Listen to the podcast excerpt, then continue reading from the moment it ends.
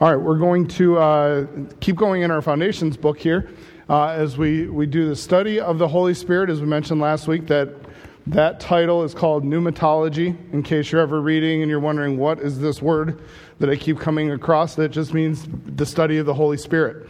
And as we as we look at that, last week. Uh, we covered a number, a number of different concepts, uh, theological truths about the Holy Spirit, that it, the Holy Spirit, He is the third person of the Trinity, that He is equal with God and Jesus, and yet they are distinct. It's not one person wearing different hats, they're, they're three distinct uh, individuals. And the Holy Spirit is the, they talked about the silent partner in the book. Uh, the Holy Spirit seeks to glorify Christ and not Himself, He's bringing glory to uh, to Jesus Christ. And we, we talked about that. That's such a good uh, pattern for us to be following in our lives. And so the Holy Spirit was also involved in creation. We started to talk about the works of the Spirit of the Spirit. What is what is the Spirit doing? So the Holy Spirit works in creation. Then the Holy Spirit is going to work with believers. And we talked about the, the fact that the Holy Spirit suppresses, restraining, is restraining sin. Uh, in that passage where he the, about the letting uh, or the restraining of sin as we kept going, we talked more about the Holy Spirit convicting us, and it shows, uh, shows humanity their need of righteousness. So the Holy Spirit is involved, even in unbelievers' lives, as we're presenting the Word of God, as we're talking with individuals, and we're presenting that to them. The Holy Spirit is using the Word, and the Holy Spirit is convicting, showing our need of righteousness. Uh, and then in the process, we talked about the Holy Spirit is the one who cleanses us. He's a part of the regeneration process. And then we, uh, as we were wrapping up, the Holy Spirit immerses um, or baptizes the believers into the body of Christ at that moment of salvation. And then, as we were wrapping up, we were talking about the sealing of the Spirit, that the, the Holy Spirit seals or secures us uh, until that day of redemption. Now, when we were going through and I was talking, and I used the phrase once or twice, and also when you look in your book, like um, we were finishing up on page 145 uh, and into 146, uh, right in there, you'll see that every once in a while it talks about the principle, okay? The, and it'll give the principle that they're teaching for that section. And there's a word that, that's used, and I understand why it's used, and yet want to make sure that we're careful in how we use it. It's the word experience. It's vital to explain to the people that you're discipling as you're going through that the term experience, it, it can be potentially confusing because sometimes you'll hear when people share about when they got saved, like, oh, I had this flood of emotions, or I felt really warm, or I, you know, and, and some people have the, these, uh, when they got saved, they'll have a, a feeling or an experience, but for, for many, when I got saved, I, I didn't feel that personally, you know, and I know others didn't. So people have a tendency, especially in our society, to want to feel something. And so just be careful that, because what, what they're talking about, the author is basically talking about this is something that happened to you, okay? It's not necessarily felt. When, I, when, when you got saved and you were baptized by the Spirit and you were sealed by the Spirit, we as believers, we experienced that. That happened to us. We just didn't necessarily feel that. So just be careful when you're talking with an individual. They might be like, well, I didn't feel anything.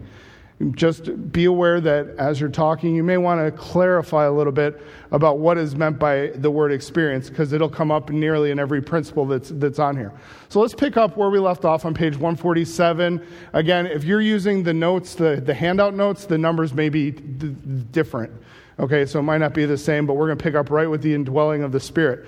So the indwelling of the Spirit, again, begins at salvation. So, and, and that makes sense that many of these things start at salvation because what happens when I get saved? The, the Holy Spirit comes and dwells within me. It means, uh, its meaning is simple. He dwells within us. And God is omnipresent, He's everywhere, but He lives within us in a unique and physical sense that now when I become a believer, when I became a believer, the Holy Spirit took up residence within me, within you, and now we have Him with, within us. Now, when they talk about, and what they do, and I, I like what the, the book does, is it talks about the dwelling place of God. Like, where has God dwelled in the, in the scriptures? And we know that there were two basic places initially in the Old Testament the tabernacle, which uh, is the, from the time of Moses to till Solomon, when Solomon builds the temple. Now, the tabernacle was more of a temporary dwelling place. Even David, as he wants to build the temple, he wants a, a house for God. And God says, okay, you're not going to be the one. But then Solomon's going to come, come along and he's going to build the temple. And from that point on, then in the Old Testament, even after Solomon's temple's torn down and we, we go through that, the picture is that it is the more permanent dwelling place for God in the Old Testament. So as we look at the dwelling place of God, yes, that happened in the Old Testament, but what about now? We don't have a temple, we don't have a tabernacle, or do we? And it's interesting how the New Testament writers will often pick up on those terms the, the tabernacle or the temple of God, as we'll, we'll talk about here. And really, for God to dwell in any specific location was special. Israel found great comfort knowing that God was at the tabernacle, that God was at the temple, that God, when they were going through the wilderness, they were following God, that God's presence was there. How, how special then to know that God has taken up residence within us. That the Spirit now is dwelling in our hearts and in our lives. So the Old Testament had these signs They talked about this. In order to prove that his people, to, to his people, that God is there, eh, we can say God is here, but Israel's wondering, how do we know this? How do we see that? God performed these special, um, miraculous signs uh, at both the tabernacle and the temple. And those, those signs, you see them in Exodus chapter 40 and in 1 Kings chapter 8. In Exodus 40, you notice it says, Then the cloud covered the tent of the congregation. And when the cloud was taken up from over the tabernacle, but if the cloud was not taken up, then they wouldn't move. If the cloud was present, then they would stay. So they would see the coming and the going of, of the cloud uh, and the fire by night. And they would understand, okay, God is moving, God is present. And so God used these pictures of the cloud, the fire uh, there to tell them that the cloud filled the house of the Lord, for the glory of the Lord has filled the house of the Lord. It was God's presence in their midst. So they, they understood that. They saw those, those pictures. And so these signs that are used here, the cloud, the fire, they, even the, the perspectives of the covering and the, the filling of everything, that there's something that, that when we get to the New Testament, we're able to look back a little bit and say, oh, there's some unique similarities here to, to what happens at Pentecost. And that's where they, they draw this, this parallel in the book. And it's, it's neat because it allows you that opportunity to go back, to talk with the person you're discipling, to encourage them about the things of the Old Testament, to teach them. I mean, you could very well, if you're, you're discipling a new believer and all of a sudden they're like, wait, wait, wait, what, what's this tabernacle and what's this moving? You might have to sit and you might spend a little bit of time to, to teach them and to go back over how did God, you know, work with, the, with Israel and teach them the stories about wandering in the wilderness. What a great opportunity. What a fun time. Of course, I'm a little biased. You guys know I like numbers. So it's, it's, a, good, it's a good study. But to go through and to be able to teach a new believer, wow, look at what God did for these people. Look how He provided for them. Look how He was with them through all of these difficulties. And it, it just gives you those opportunities. Because remember, and I'll, I'll say it again later, when you're going through this, we don't we're not teaching curriculum, we're teaching people. And so if the person you're discipling has questions about a verse, spend time doing that. And if all you, if, if all you did in this, in this Bible study, let's say you sat down and you were starting the indwelling of the Spirit, and they started asking you questions about this Exodus passage, and can we read more about that?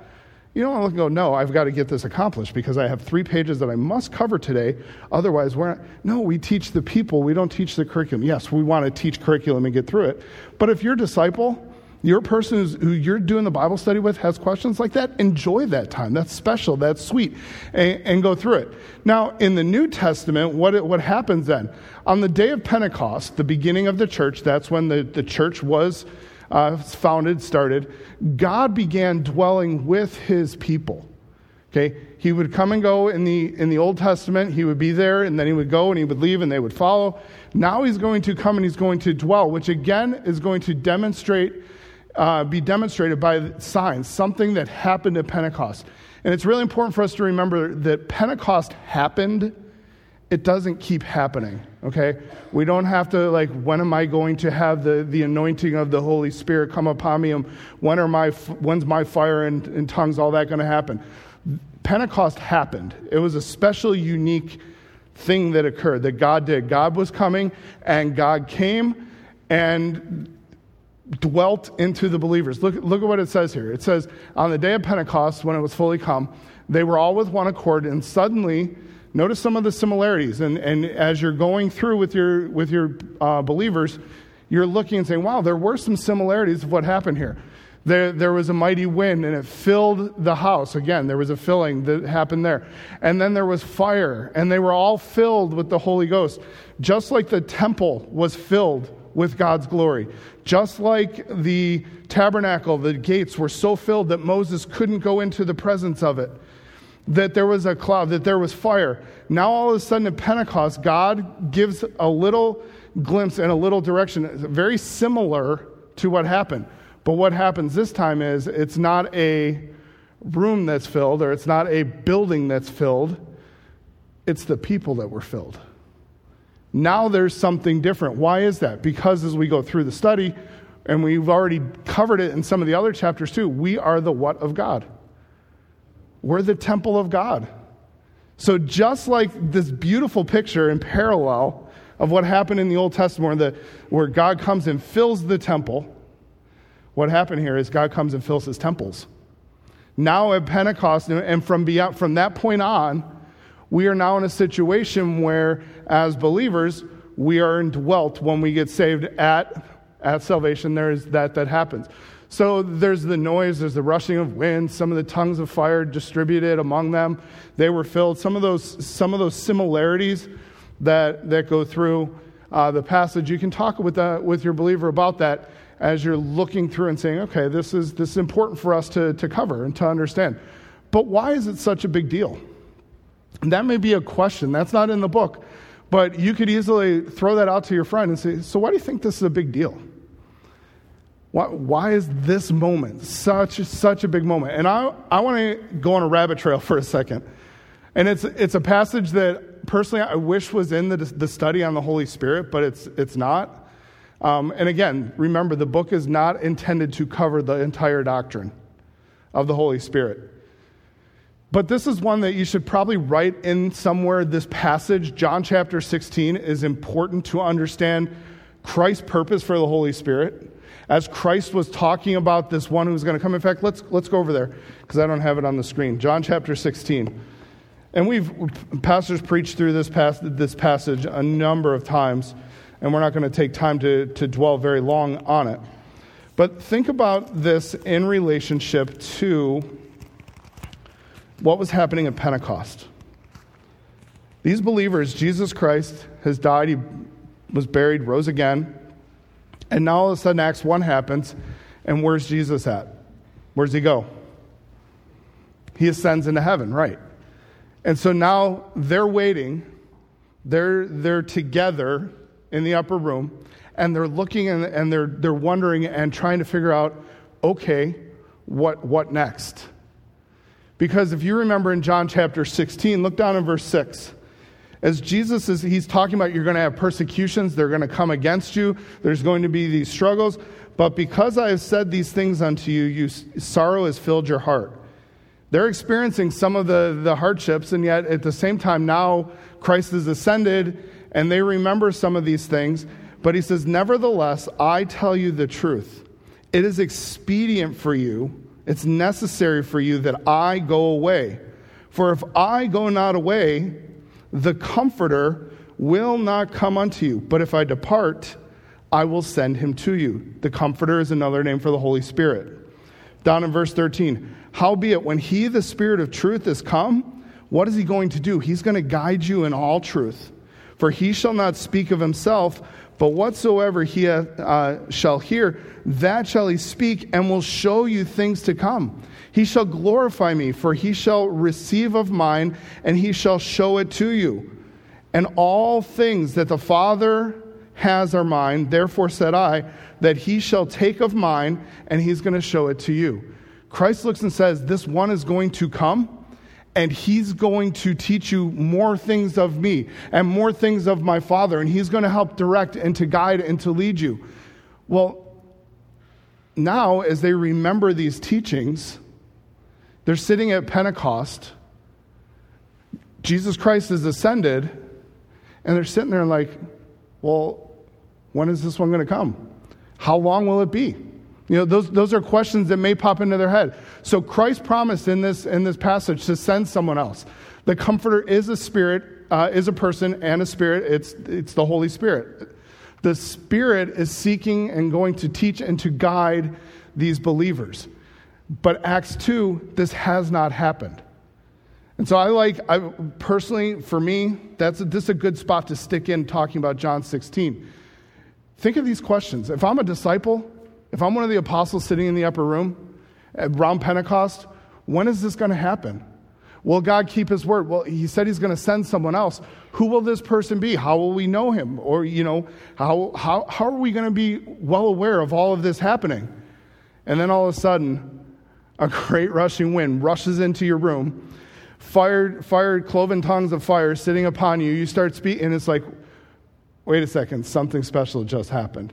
So there's this, this beautiful interplay between what's happening in the Old Testament, what Jesus Christ has said, and now what happened at Pentecost. And the Holy Spirit comes at Pentecost and dwells these believers, and you can look. Now, in the Old Testament, still, there's some differences that, that occurred.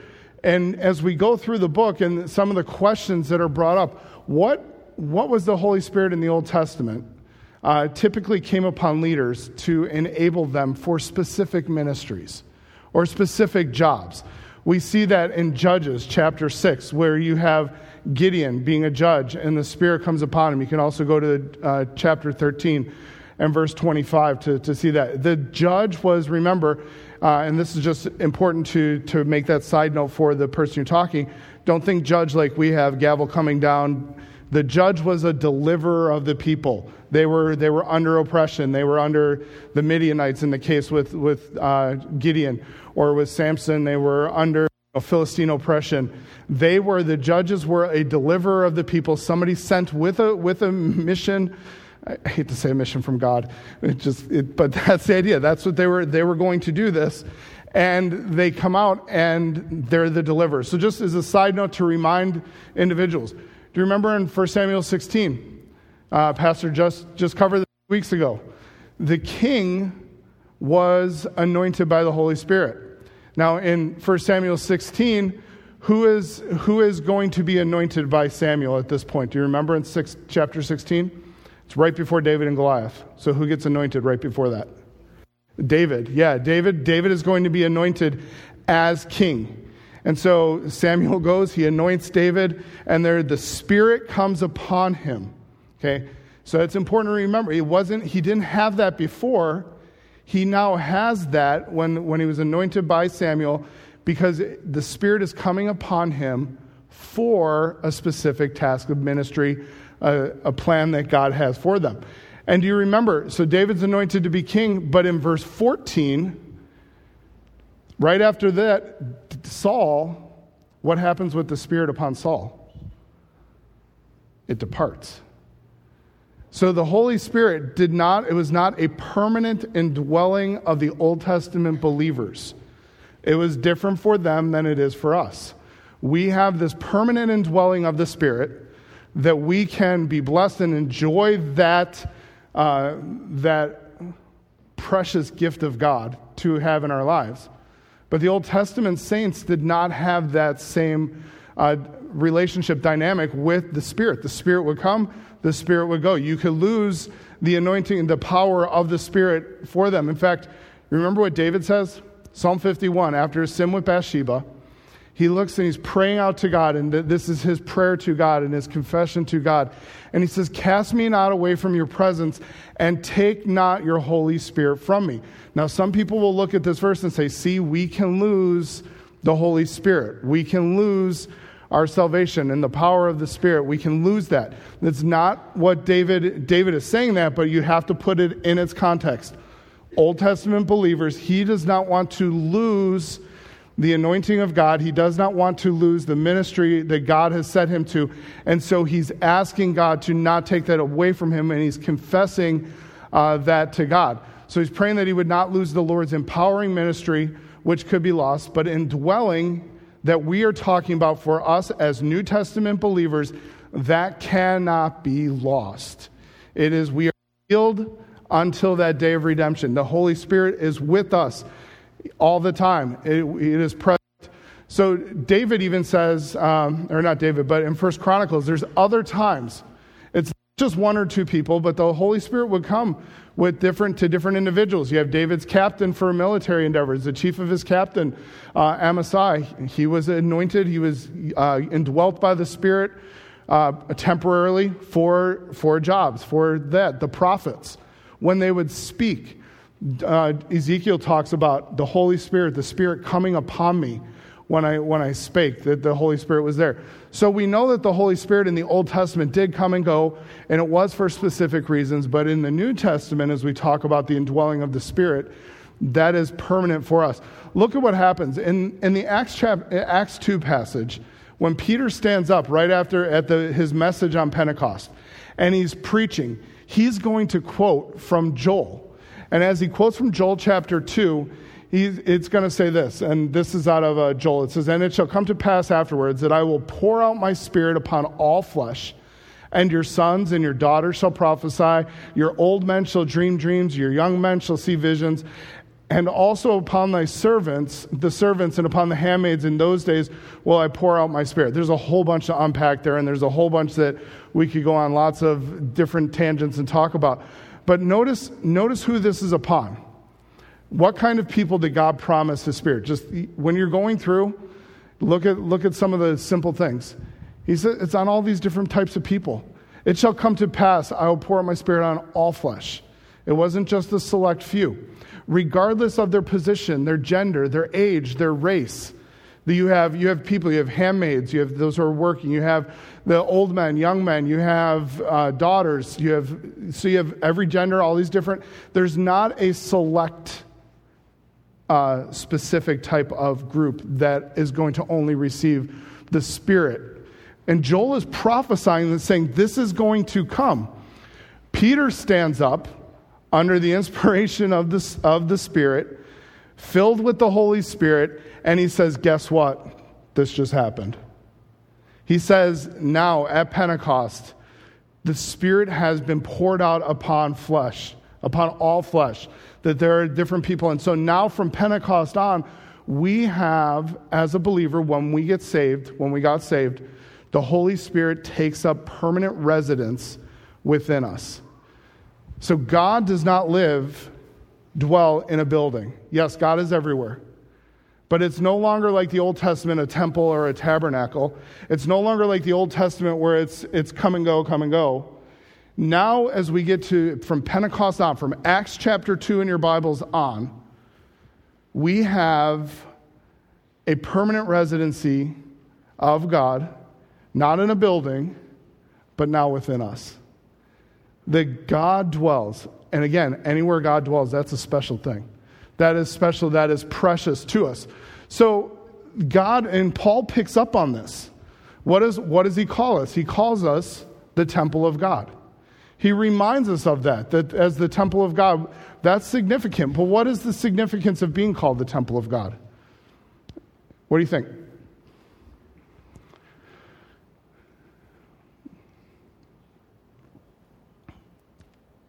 Why is that special?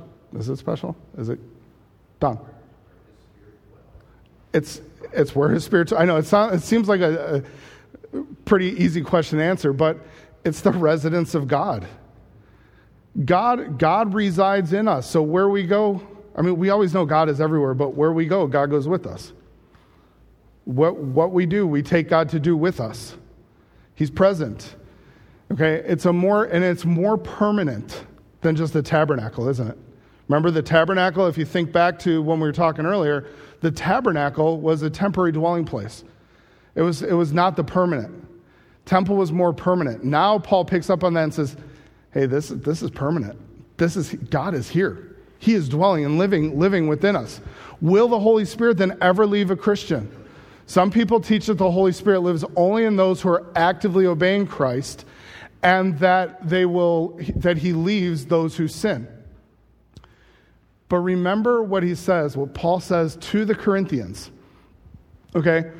In chapter 3 of 1 Corinthians, he says, And brethren, I could not speak unto you as spiritual, but as carnal.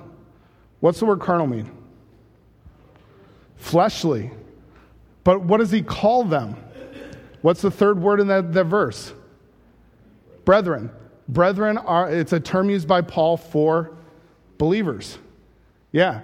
So he's looking and saying these believers, they are living fleshly. And then what he does later on in the chapter, he calls them the temple of God. So th- there is a permanent dwelling, even in carnal, fleshly believers. The Holy Spirit doesn't look, okay, you sin, so uh, I'm leaving you, hands off, see you later. He's going to do other things when we start living that way. He's going to start doing other things that we'll, we'll pick up on. He's going to convict us of sin. He's going to chase us. He's going to be working in our lives to, to push us toward righteousness. But they were carnal, they were immature. There was little to no spiritual growth that was, that was present here. They weren't being obedient. Yet these believers still had the presence of God within them. So we, we need to make sure that as we talk with our new believers, that's a question. You can go back to the eternal security uh, passages in the book and to, to look through and to help them understand. It's, we don't want to take that as a, as a stamp to say, go do whatever you want. Sin, however, no big deal because God's just going to be there with you. But we want to look and say, wait, if you do sin, let's confess the sin. Let's deal with the sin rather than hiding it and just, just living because God is still there. This verse describes those who are living in disobedience to God, and that's important for us to remind those individuals as, as we're talking through. So, what are the implications of that? That God lives in all Christians, even those who are disobeying Him. Okay, now, again, we're not advocating, and, and we shouldn't advocate. That's where Paul says in Romans chapter 6 should we continue in sin that God's grace may abound? He says, God forbid, may it never be. But even in, even in disobedient Christians, God is still living within them. The indwelling of the Spirit, then, is permanent and it is not dependent upon godly living. That's important to understand. The indwelling of the Spirit is not dependent upon me being godly. When we get to the filling of the Spirit, that's a totally different, that's a totally different concept we're going to talk about. That's going to be dependent upon my, my, my working according to God's word. The indwelling of the, the Holy Spirit should motivate us to live godly because I'm taking my holy, righteous God with me to, to practice my sin in the corners of the, the house in the, you know, the highways where I'm going around. Like I'm taking God with me and he's present there. So it should motivate us to say, hey, God is with us. Let's live righteously because He's there. He's, he's aware. We should seek to, uh, we should neither seek nor endeavor to keep the Spirit's presence. Don't look and say, how do I keep God with me? How do I keep God with me? By faith, accept the truth, the fact that God is with you, that He is present. You cannot lose that. If you do not have the Spirit, then you don't belong to Christ. Romans 8. Now, if any man have not the Spirit of Christ, then he is none of his. So if, you, if you're losing the Spirit, you're not a believer. You're, it's, not, it's not a possibility. But he looks and says, hey, if I have the Spirit, then I am one of Christ's. And when I'm saved, I have the Spirit, so I'm one of, one of Christ. The principle, the sealing. Now, this is a, you want to note in your books, uh, verse, uh, page 149. Uh, this is, uh, is 149. It's right at 150, the top of 150. You want to, uh, there's an editorial comment there, or editorial thing that needs to be adjusted. And I, uh, I talked to the pastor who has this, and he's like, oh, we didn't catch that one. The principle, it, should, it shouldn't say the sealing, it should say the indwelling of the Spirit. So you just want to make that, it was just a typo that they missed when they were when they were going through. Page 147 already has the indwelling or the sealing. So this one just cross that off and it's the indwelling is experienced permanently again again there's that word experience but it's in there. We understand it's something that occurs to us permanently by every believer at that moment of salvation. So that's that's the in in general the indwelling of the spirit. Now there's a there's a section right here that goes on at the bottom of page 149, um, where it talks about getting down to brass tacks. And I would just, I'd caution you and, in a little bit. When you read through it, we, we agree with, you know, as, as I look through it, it's, it's very, very practical, very good. It's, it's, the, it's the pastor who wrote this, it's his application of this idea of the concept of how does uh, the indwelling of the Spirit impact us? How does it, you know, because practically doctrine should impact us practically. So the fact that God's Spirit dwells in you should greatly affect your daily living. Agree. Wonderful. Great. Okay. He talks about the idea, the concept of treating our temple with dignity, with respect. Yes, that's, that's the principle he's driving at.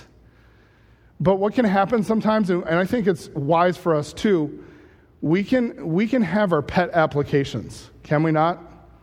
We can, we, we can have things that maybe we've wrestled with in the past, and that becomes a very important thing for me. And I can quickly make that to, Thus saith the Lord. Or I can quickly say, you know, to the person I'm discipling, you need to do this because that's what I do. And we, we can be we can sometimes jump that way. That's it's happened. I mean it used to be you had to you know it was always the principle of modesty and appropriateness. And then all of a sudden it was like well you have to have culottes that you know ladies have them down to the bottom of their knee. And then it has to be the and it, it can become a standard that sometimes isn't isn't biblically laid out. There's there's a statement in here that okay i'm okay with some of it but look at the he talks about um, alcohol, tobacco, tattoos, laziness, obesity, dishonor your body, which is God's temple. I understand what he's driving at, but are there situations of obesity, for, for example, that it's not because of sin, it's not because of a lack of self control, but maybe it's a medical condition or it's, it's you know, medications that somebody's on.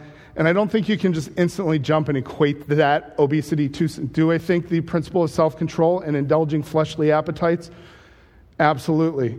You know, do I, do I battle with that one? Yeah. I, I, hate the fact that I battle with that one because it's something that you always see. You know whether or not, oh, yeah, he's, okay, he's back on his, he's back on living healthy a little bit. He's getting skinnier. And then you look and go, yep, there he goes again. And you can keep praying for me because I'm always battling with that one, trust me. Self control is a struggle, especially when it comes to indulging my fleshly appetite of food. Uh, but do you, do you understand? What, like, when you look at that, I understand where he's going but a new believer who reads that all of a sudden, I mean, let's say, let's say I lead someone to, to Christ who is really battling with, with weight. And then they read that and they're like, oh, I'm a sinner. I'm back. I'm terrible. I can never be right with God. It's an application. We make those applications. Just let's make sure that we're clear and when we're teaching that. But I do agree. The concept is I am to glorify God with my body because it is the temple of God. And I need to show restraint. I need to control those fleshly appetites and those indulgences that the flesh wants, but the spirit says no. And that, that leads into this next, the next topic here, the filling of the spirit. When we look at the filling of the spirit, the indwelling of the spirit, again, something happened to us, permanent. Now, the filling of the spirit, another ministry that the Holy Spirit imparts to us, is going to be a little bit different here. Uh, Ephesians 5, we, we get that passage very familiar, and it's, it's the, the main passage when we talk about it. Don't be drunk with wine wherein is excess, but be filled with the Spirit. So, the command of this verse is don't get drunk, okay? It is there. Do not be drunk with wine wherein is excess. So, he gives this command, and he, he lays it out that drunkenness is wrong. And so, as he gives that there, he's going to use an analogy. Paul is. He's going to talk about the filling of the Spirit in relationship to how alcohol impacts an individual. When a person is under the influence of alcohol, they behave abnormally, different than their normal self. It's they some might get angry, some might get giddy, some might just do whatever, but but you you've seen that. You're you're aware. Everybody, anybody who reads and uh, has been around in the world or anything, they get that picture right away. Paul uses a brilliant picture to say, hey, you've seen a person who's inebriated, see how they're controlled? Well, just as alcohol changes someone's behavior, their influence, the Holy Spirit changes the behavior of someone under his influence. Paul's driving an analogy here. He's saying, just like they can be influenced, he's looking and saying, we need to be influenced by the one who dwells within us, by the, by the Spirit. So, one who is controlled by the Spirit does not behave normally, they behave spiritually because what is our natural tendencies? Even after we're saved, we still have that, that nature, that old man within us that is fighting and warring and wants us to behave the way we used to behave. He's saying this, that's your normal pattern, but now, being under the control of the Spirit, I am to live abnormally from the world, from my old ways, from my, my vain heritage that we talked about with Peter last week. That we have to look and say, that was, now I need to live under the control by the influence and by the direction of the Spirit of God. So, do I need to get more of the Spirit then? Is it, you know, being filled with the Spirit does not mean that you get more of Him. He's already within you. You already have Him. You're a Christian. You are indwelt. You are sealed. You are, you are there. He, he is present within you. So, you can't get any more of Him because He's already there. But what it means is you, He gets more of you. I like the way that they phrase that there that it's me yielding, that it's me allowing the influence and the control when I feel the convicting of the Spirit, when I read God's word and it's telling me not to or I need to change something and I'm being prompted, that I don't look and say no, but I look and say, I will yield. I will allow him to control. I will allow him to influence me. Just like the drunk is influenced by the alcohol, I'm going to allow the Spirit to influence me to live abnormally from this world, from abnormally differently from my fleshly impulses. To be filled with the Holy Spirit is to allow the Holy Spirit to call the shots. To look in and say, okay, this is what the Spirit, through His Word, through His promptings, through His convictions, this is where He's directing me to go. So being filled with the Spirit is not a one time decision but it's a series of decisions day by day to obey Him, to yield, to follow. It's not some dramatic experience. It's not all of a sudden I get filled and I go into this ecstatic rage where I'm flopping around on the ground or I'm uh, all of a sudden I have to do this to be able to speak in tongues or something. No, that's, that's not it. That's a misuse of the doctrine of the Spirit. It is a choice by me to say, I am going to live under the influence the direction, the prompting of God who dwells within me. So we need to submit to Him constantly, especially in prayer and Bible study. Why? Because let's be honest, how do we communicate with God? Through prayer. He communicates with us through His Word. And we go back and forth. And that is why it is so vitally important to be dwelling in His Word, because this is the Word of the Spirit. This is what you, he uses to cleanse us. This is what he uses to, to drive us. It's not just simply so you can check off a box and say, I'm a good little Christian. I did my devotions today. I go to the devotion time, I go to the Word of God because it allows me to understand God. It helps me to understand the Spirit, and He will help us to do that. We'll talk about next time the illuminating of the Spirit, that He's going to. He promises to help you understand the Scriptures to, to learn from that. We are commanded to be filled. All these other ones, it's not something to seek the indwelling. It's not, you're not commanded to be indwelt. That is something that God does to us. You're not commanded to be sealed because that is something that God does to us when we got saved. We are commanded to be filled. So now there is a responsibility. This work of the Spirit is different from the others in that we have a, a, a responsibility here. We must seek to be filled with the Spirit.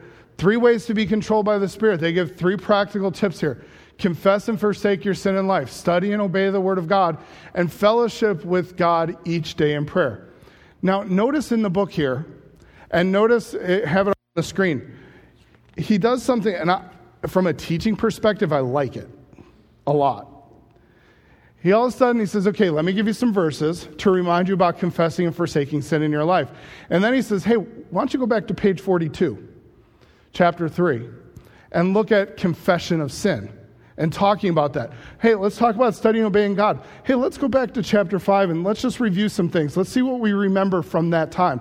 What he's doing is teaching them to go back to use the book to say, hey, wait, I'm struggling with the Word of God. Wait, I already read that. Let's go back and study. So there's this review process that takes place. It really is a great little spot right there because think about where you're at right now. In the last two weeks, we were going through the Holy Spirit, and you're, you're getting flooded with all this heavy doctrine. You're wrestling through this, this, this new concept of the third person of the Trinity. You're wrestling through, he's a person, yet he's a spirit. You're wrestling through how he indwells us and he seals it, and it's, it gets heavy all of a sudden. You're like, wow, sometimes you, you might need a little break. And you're like, oh, let's go back and let's review. It shows how Christ's teachings are interconnected. That as you're talking about being filled with the Spirit, well, how do we do it? Well, let's go back and confess sin. Oh, as I confess sin, I'm, I'm yielding to the Spirit. I'm confessing those things that I've done wrong so that I'm allowing myself to line up with the Spirit. It just, it's a really neat time. I like that concept of going back and forth because remember, we're not teaching people, we're teaching people. We are teaching people. We're not teaching lessons. It's not just curriculum. Teach the people, help them to understand that. A parallel passage to, um, to the Ephesians 5.18 being filled is Galatians chapter 5. And let's, let's look at Galatians. You, you know Galatians chapter 5. You might be like, no, I don't. But if I say, oh, it's a fruit of the Spirit, you're like, okay, yeah, I know that. Um, he looks, and in the passage, he talks about walking in the Spirit. The result is that you won't fulfill the lust of the flesh, as he talks about in, in Galatians uh, chapter 5. I'll go over there for a second because I don't have it on the screen. Verse 16 says, This I say then, walk in the Spirit, and you shall not fulfill the lust of the flesh. I love how he puts that. He says, if you are walking in the Spirit, the result of walking in the Spirit, the result of being filled with the Spirit, of yielding to Him, of being controlled by Him, is that you will not fulfill the lust of the flesh. I often look and say, okay, I got I to not fulfill the lust of the flesh, and then that'll mean I'm walking in the Spirit. God says, no, start doing the right things. Start living godly. Start looking and saying, what are the things I need to do to line up and to be yielded and controlled by the Spirit? He says, walk in the Spirit first. And he, so basically, Ryrie says it this way He says, take each step of the Christian life in dependence upon the Spirit to have victory over the flesh and its works. So as I set out the day, I make a determination Lord, through your strength, through your power, help me to live righteously today, to make the right decisions. And now I consciously work at them. And as I keep working at doing the right, the, the negative, the bad things become less and less desirable. They're still there. There's still going to be the temptations. There's still going to be the struggles because we're not perfectly holy yet, and we will not be here on earth. But he talks about walking in the Spirit. The term walk describes a consistent, a careful relationship with the Lord. So if you maintain this fellowship with the Spirit of God, he will produce his fruit uh, through you as evidence of the life that he has given. So Paul lays out in Galatians here, he says, walk, do it on a consistent daily basis. And they talk about just walking. It says, Scripture often describes life as just as a walk. And he's, is walking exciting? Not usually. Is it heroic? No. Impressive? Not really. And then I put a caveat on mine. Obviously, they haven't seen Pastor Tony being able to walk all the way across pews in dress shoes, no problem. On top, I, sometimes it is impressive. Um, it's just, it's being very consistent. It's just, it's, it's not this miraculous thing that's out there. And someday I hope to find the filling of the Spirit. Someday I hope to find whatever it is. It's, it's looking and saying, okay, we as believers, we just need to walk. Walk in the Spirit. In other words, being controlled by Him, being directed by Him, allowing Him through His Word, through prayer, through His conviction, and then yielding ourselves to Him as we, as we go through. And He highlights that then in the, in the Galatians 5 passage that fruit demonstrates that a tree is alive. Fruit demonstrates that a tree is healthy. Those of you who, who love it and you garden, and you know that. If your plants are not healthy, you're not going to get a good crop of fruit or any fruit. Okay, so spiritual fruit demonstrates that you're a Christian, you're under his control. What are the fruits of the Spirit? Verse 23. I mean, uh, most of us can either tick them off or we have a song, you know, that we can go through the love, joy, peace, you know, patience, kindness, gentleness, goodness, uh, faithfulness, self control. Okay, that, that's there. It is the fruit that God produces, the Spirit produces in the lives of those who are yielded to Him, to those who are walking in the Spirit. And these things come out. They are something that. Um, Notice the, the spirituality is demonstrated by these virtues, not miraculous signs. That's important, especially dealing with the Holy Spirit. I don't, if I can, you know, do some miraculous thing, Paul says not to be seeking after that. He says, live righteously. Do what we can do. These are things we can do living righteously, living yielded to the Spirit. Uh, the, the fruit of the Spirit is more than a list of just positive virtues. Okay? It's a description of a life that is Christ like. And remember, they're called the fruit of the Spirit. Try as you might. You say, I'm just going to produce love in my life today. I'm going to be the most. Lord, I need your help because my natural inclination and yours as a sinner is not to show other people love. I like self love, I like love for me. I'm selfish. So help me to produce, Lord, help me to follow you today and to produce that unnatural emotion, that unnatural joy, that unnatural goodness toward people. I need your help because it is your fruit. Please produce that in me as I yield to you, as I walk, as I follow you. And he, and he talks about the flesh, the struggling. And we're going to pick up there as we, we'll, we'll just leave off there because there's a lot on the, this with the Galatians 5 to keep going forward. We'll pick up there next week and we'll finish out the Holy Spirit as we uh, keep going. Thanks so much.